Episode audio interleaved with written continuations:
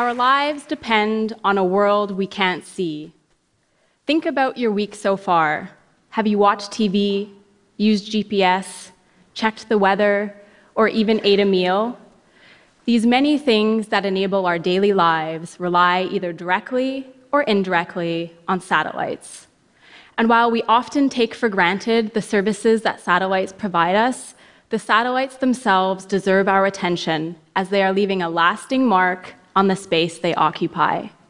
People around the world rely on satellite infrastructure every day for information, entertainment, and to communicate. There's agricultural and environmental monitoring, internet connectivity, navigation. Satellites even play a role in the operation of our financial and energy markets. But these satellites that we rely on day in and day out have a finite life. They might run out of propellant, they could malfunction, or they may just naturally reach the end of their mission life. At this point, these satellites effectively become space junk, cluttering the orbital environment. So imagine you're driving down the highway on a beautiful sunny day out running errands. You've got your music cranked, your windows rolled down with the cool breeze blowing through your hair. Feels nice, right? Everything is going smoothly until suddenly your car stutters and stalls right in the middle of the highway. So now you have no choice but to abandon your car where it is on the highway.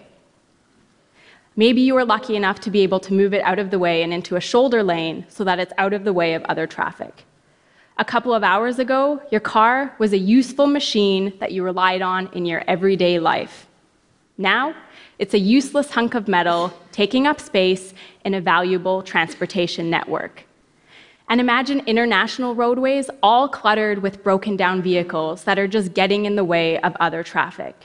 And imagine the debris that would be strewn everywhere if a collision actually happened. Thousands of smaller pieces of debris becoming new obstacles. This is the paradigm of the satellite industry. Satellites that are no longer working are often left to deorbit over many, many years or only moved out of the way as a temporary solution. And there are no international laws in space to enforce us to clean up after ourselves. So, the world's first satellite, Sputnik 1, was launched in 1957. And in that year, there were only a total of three launch attempts. Decades later, and dozens of countries from all around the world have launched thousands of more satellites into orbit. And the frequency of launches is only going to increase in the future, especially if you consider things like the possibility of 900 plus satellite constellations being launched. Now, we send satellites to different orbits depending on what they're needed for.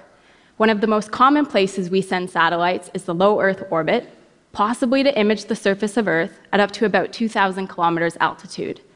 Satellites there are naturally buffeted by Earth's atmosphere, so their orbits naturally decay, and they'll eventually burn up, probably within a couple of decades. Another common place we send satellites is the geostationary orbit at about 35,000 kilometers altitude. Satellites there remain in the same place above Earth as the Earth rotates, which enables things like communications or television broadcasts, for example. Satellites in high orbits like these could remain there for centuries. And then there's the orbit coined the graveyard, the ominous junk or disposal orbits, where some satellites are intentionally placed at the end of their life so that they're out of the way of common operational orbits. Of the nearly 7,000 satellites launched since the late 1950s, only about one in seven is currently operational.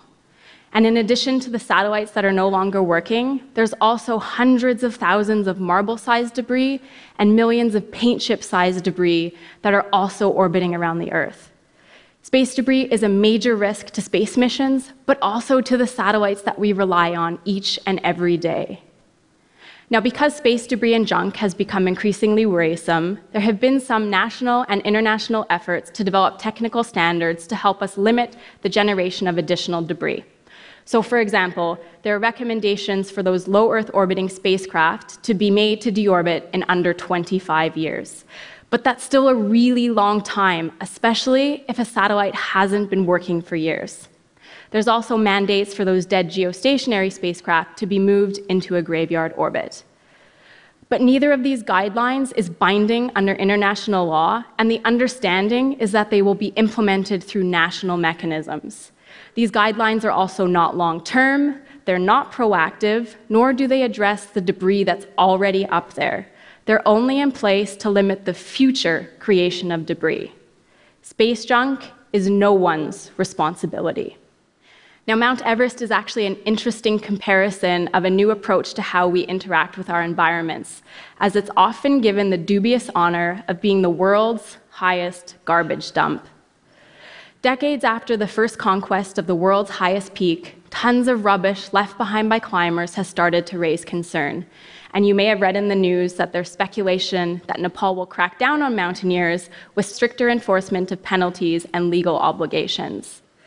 The goal, of course, is to persuade climbers to clean up after themselves. So maybe local not for profits will pay climbers who bring down extra waste, or expeditions might organize voluntary cleanup trips. And yet, still, many climbers feel that independent groups should police themselves. There's no simple or easy answer, and even well intentioned efforts at conservation often run into problems. But that doesn't mean we shouldn't do everything in our power to protect the environments that we rely and depend on. And like Everest, the remote location and inadequate infrastructure of the orbital environment make waste disposal a challenging problem but we simply cannot reach new heights and create an even higher garbage dump, one that's out of this world. The reality of space is that if a component on a satellite breaks down, there really are limited opportunities for repairs and only at great cost. But what if we were smarter about how we design satellites? What if all satellites, regardless of what country they're built in, had to be standardized in some way for recycling, servicing, or active deorbiting? What if there actually were international laws with teeth that enforced end of life disposal of satellites instead of moving them out of the way as a temporary solution? Or maybe satellite manufacturers need to be charged a deposit to even launch a satellite into orbit and that deposit would only be returned if the satellite was disposed of properly or if they cleaned up some quota of debris. Or maybe a satellite needs to have technology on board to help accelerate deorbit. There are some encouraging signs. The UK's TechDemoSat 1, launched in 2014, for example, was designed for end of life disposal via a small drag sail. This works for this satellite because it's small, but satellites that are higher or in Larger orbits or are larger altogether, like the size of school buses, will require other disposal options. So maybe you get into things like high powered lasers or tugging using nets or tethers, as crazy as those sound in the short term. And then one really cool possibility is the idea of orbital tow trucks or space mechanics.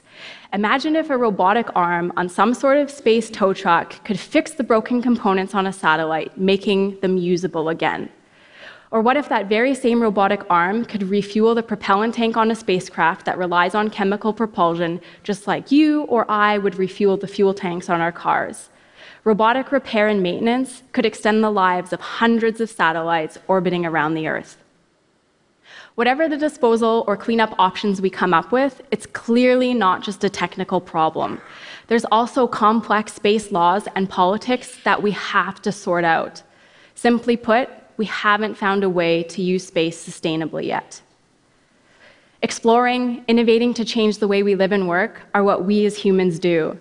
And in space exploration, we're literally moving beyond the boundaries of Earth. But as we push thresholds in the name of learning and innovation, we must remember that accountability for our environments never goes away.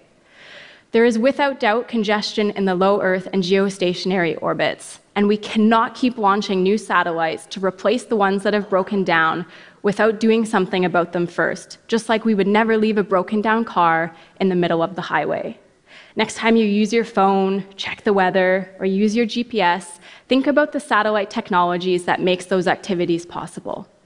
But also think about the very impact that the satellites have on the environment surrounding Earth and help spread the message that together we must reduce our impact. Earth's orbit is breathtakingly beautiful and our gateway to exploration. It's up to us to keep it that way. Thank you.